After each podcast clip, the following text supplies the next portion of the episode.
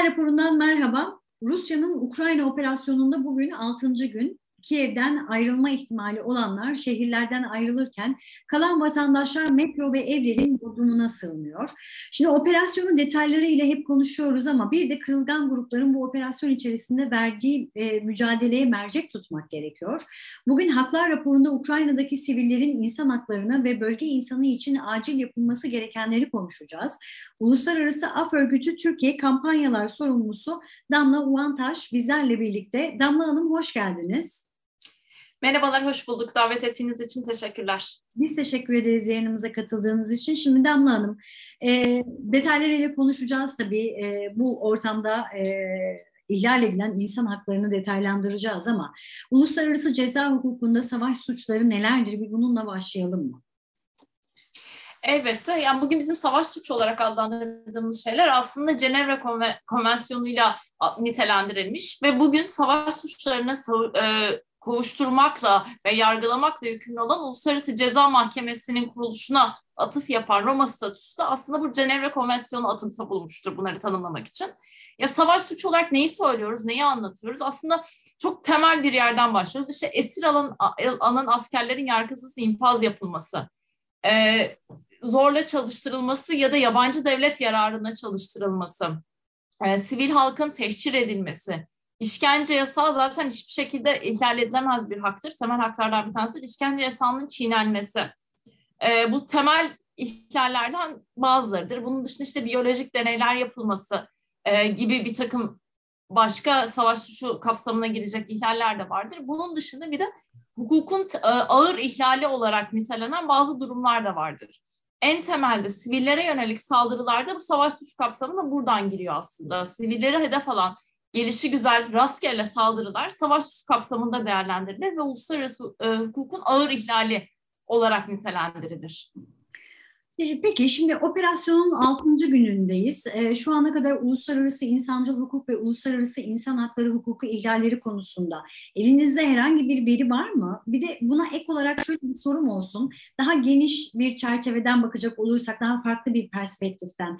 Rusya'nın bu anlamdaki e, sicili nasıl? Aslında 6. gününe girdik ama en başından beri biz ilk e, gerilimin yükselmesinden itibaren uluslararası af örgütü olarak hem Ukrayna'yı hem Rusya'daki durumu çok yakından takip ediyoruz. Evet. E, bu kapsamda da aslında tespit ettiğimiz çok fazla e, ihlal oldu. Bunların en başında da rastgele e, gelişi güzel saldırılarda sivillerin yaralanması ve ölmesi e, durumlarıydı. Evet. Burada en önemli e, ihlallerden bir tanesi Rusya'nın misket bombası kullanıyor olmasıydı aslında 2008 yılında imzalanan bir sözleşmeyle misket bombasının kullanımı yüzden fazla ülke tarafından yasaklandı. Ancak Ukrayna ve Rusya bu sözleşmeye taraf değiller ve Rusya ilk defa da misket bombası kullanmıyor. Daha önce de kullanıldı ama burada sivil yerleşim yerlerinde de e, misket bombalı saldırılar düzenlediğini biliyoruz. Bunun dışında balistik füze kullanımı gibi sivil alanlara çok fazla zarar verecek saldırılarda bulunuyor. E, misket bombalarına dair önemli bir şey şu, e, hedef odaklı e, atışlar yapamıyorlar. Hedeften sapma payları çok yüksek olduğu için de çevrede bulunan sivil alanlar çok ciddi şekilde zarar görüyor. E, bunun dışında işte Donetsk bölgesi zaten çok uzun süredir çatışma alanı olan bir yer. E, Donetsk bölgesindeki bir hastane yakınlarında düzenlenen saldırıda e, 4 sivil hayatını kaybetti, 10 sivil yaralandı.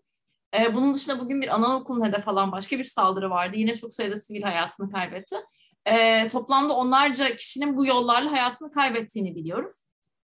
E, Rusya'nın e, genel olarak siciline baktığımızda aslında Sovyetler Birliği'nin dağılmasının ardından Rusya girdiği e, sıcak çatışmalarda bunlardan bir tanesi Çeçenistan Savaşları, birinci ve ikinci Çe Çeçenistan Savaşları, işte Gürcistan'la e, olan savaş ve Suriye'deki operasyonları hepsinde iyi bir sicili olmadığını çok rahatlıkla söyleyebiliriz. Aslında oldukça e, kabarık bir sicili var ve bunların hepsi de sivil alanların zarar görmesi, sivillere yönelik saldırılarla ilişkilendirebiliriz. E, Çeçenistan savaşlarında çok fazla e, sivil yerinden edildi. Yani 1 milyon kişi başına 5 bin sivilin e, yerinden edildiğini biliyoruz. Yine Gürcistan'da sivil alanlar çok ciddi şekilde zarar gördü. Suriye'de ise bu durum artık katlanarak ve çok daha facia bir boyuta ulaştı. E, Beşar Esad hükümetine bağlı silahlı güçlerle beraber yürüttükleri operasyonlar kapsamında e, hava 2015 yılında gerçekleştirilen hava saldırılarında 200'den fazla sivil hayatını kaybetti. Aynı zamanda Rusya'nın e, ortak olduğu operasyonlarda 350'den fazla e, hastane, sağlık kuruluşu, tıbbi merkez zarar gördü ve bu da aslında hastaneler, okullarda yine uluslararası hukuk kapsamında koruma altındaki alanlar olarak nitelendirilir ve hiçbir şekilde saldırıda bulunulmaması gerekir. E, bu anlamda aslında kabarık bir sicili olduğunu rahatlıkla söyleyebiliriz. E, bir de aslında savaş suçlarını da daha öncesinde sorduğunuz küçük bir not olarak da eklemek gerekiyor belki. E, Uluslararası Ceza Mahkemesi'nin kurucusu olan Roma statüsünü Rusya 2000 yılında e, imza attı ancak parlamentodan geçirmedi. Daha sonrasında Kırım krizinin de ardından gelen süreçte e, 2016 yılında ceza mahkemesine çekildiğini açıkladı. Dolayısıyla ceza mahkemesinin karşısında bir sorumluluk e, kabul etmediğini beyan etti.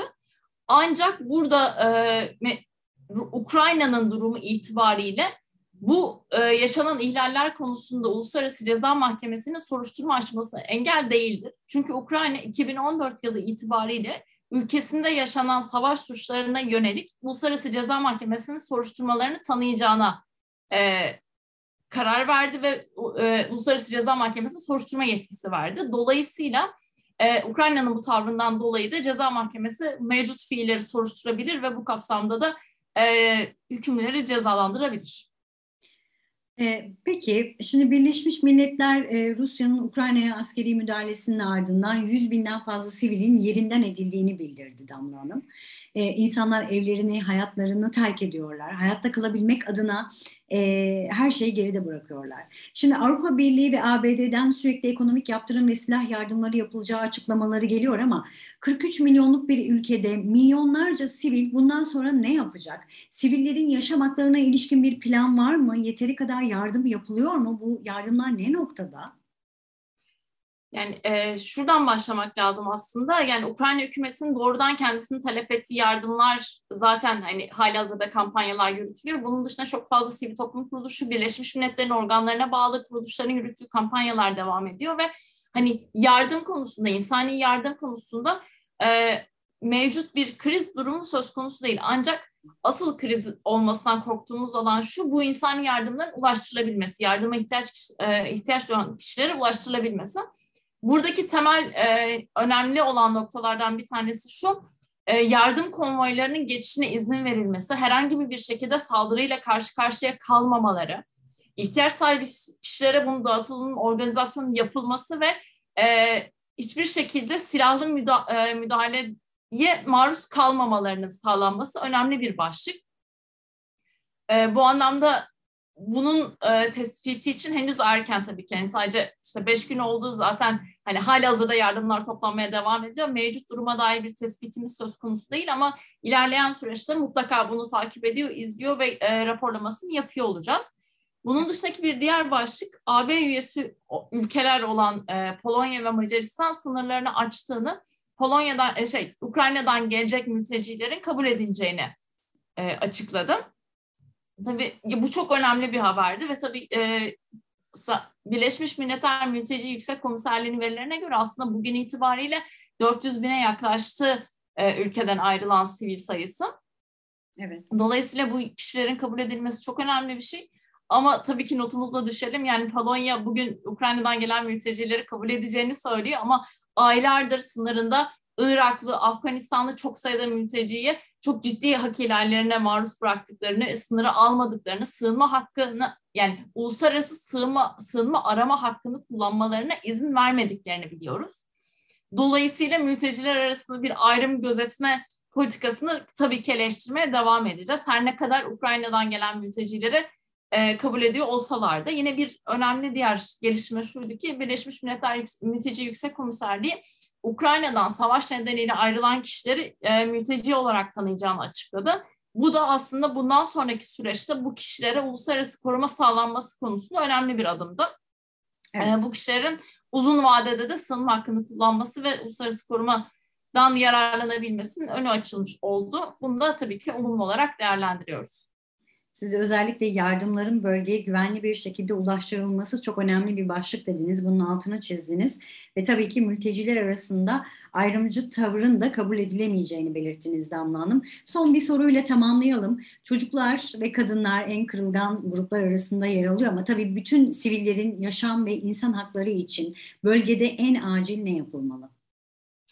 Ya aslında çok fazla başlık var bu sorunuza dair. O, önce şuradan başlayayım. Hani kadınlar ve çocuklar diye giriş yaptınız. Evet. Ee, burada temel başlıklardan bir tanesi tabii ki gelişi güzel saldırıların derhal durdurulması, sivil alanların hedef alınmaması, sığınakların, hastanelerin, okulların yani e, temel olarak koruma alan, koruma altındaki alan olarak nitelenen alanların e, saldırıdan uzak tutulması en temel e, kriter ve bu hiçbir şekilde hani ihlali söz konusu olamayacak, kabul edilemeyecek bir durum e, şu ana kadar yaşanmış ihlaller konusunda Uluslararası Ceza e, Mahkemesi'nin soruşturma açması gerektiğini düşünüyoruz ve bunun derhal harekete geçmeleri gerektiğine inanıyoruz. Buna dair e, gerekli adımlar atılmalı. Bir diğer yandan e, çatışma alanındaki bölgelerden e, ülkenin e, batısında bulunan diğer ülkelere kaçışın e, güzergahları açılmalı. Ülkeden ayrılmaya çalışan kişiler kısıtlanmamalı. Bu anlamda mesela yine Birleşmiş Milletler Mülteci Komis e, Yüksek Komiserliğine atıfta bulunacağım. Hani trenlere biniş konusunda e, insanlara izin verilmediği, sıkıntılar yaşandığına dair raporlar aldıklarını belirttiler. Bunun dışında zaten mevcut çatışma şartlarından dolayı işte ülkede benzin bulmak, araç bulmak, top taşıma bulmak gibi e, bir takım problemler var. Çok kişi yürüyerek zaten e, ülkeye geçmeye çalışıyor bu e, güvenli güzergahların sağlanması ve korumaların sağlanması önemli bir başlık olarak önümüzde duruyor. E, bugün yayınladığımız yeni bir açıklamada bir anaokulunun misket bombası ile hedef alındığını tespit ettik. Bu da çok önemli bir e, sava hak ihlali ve savaş suçu e, kapsamında soruşturulması gereken bir olaydı. Bu kapsamda en az 7 bombanın iki tanesi anaokulunun çatısı olmak üzere anaokulunu isabet aldığını bu e, saldırıda da biri çocuk, üç kişinin hayatını kaybettiğini te, e, tespit ettik. Bu da çok büyük bir krizdi. Dolayısıyla bu anlamda da önemli e, bir olay olduğu için altını çizmek istedim. Evet. Son olarak tabii ki e, kırılgan gruplara dair özel ihtiyaçlarına göz önünde bulundurulması lazım. Bu e, düzenli bakım ihtiyacı olan işte engelli bireyler, e, kronik hastalığı olan kişiler gibi bunlara ilaç yardımının sağlanması gibi bir takım başlıklar var. Bu insani yardımdan hani sadece işte kıyafet, battaniye gibi algılamamak gerekiyor. Temel ilaçlara erişim, sağlık hizmetlerine erişim de çok büyük bir başlık. Ee, bu anlamda adımlar atılması gerekiyor. Ve tabii ki hani çocuğun iyilik halini koruyacak önlemlerin de alınması gerekmekte. Damla Hanım çok çok teşekkür ediyorum yorumlarınız için. Uluslararası Af Örgütü Türkiye Kampanyalar Sorumlusu Damla Uantaş, Haklar raporunun konuğuydu. Operasyonun 6. gününde bölgedeki insan hakları ihlallerini konuştuk. Görüşmek dileğiyle.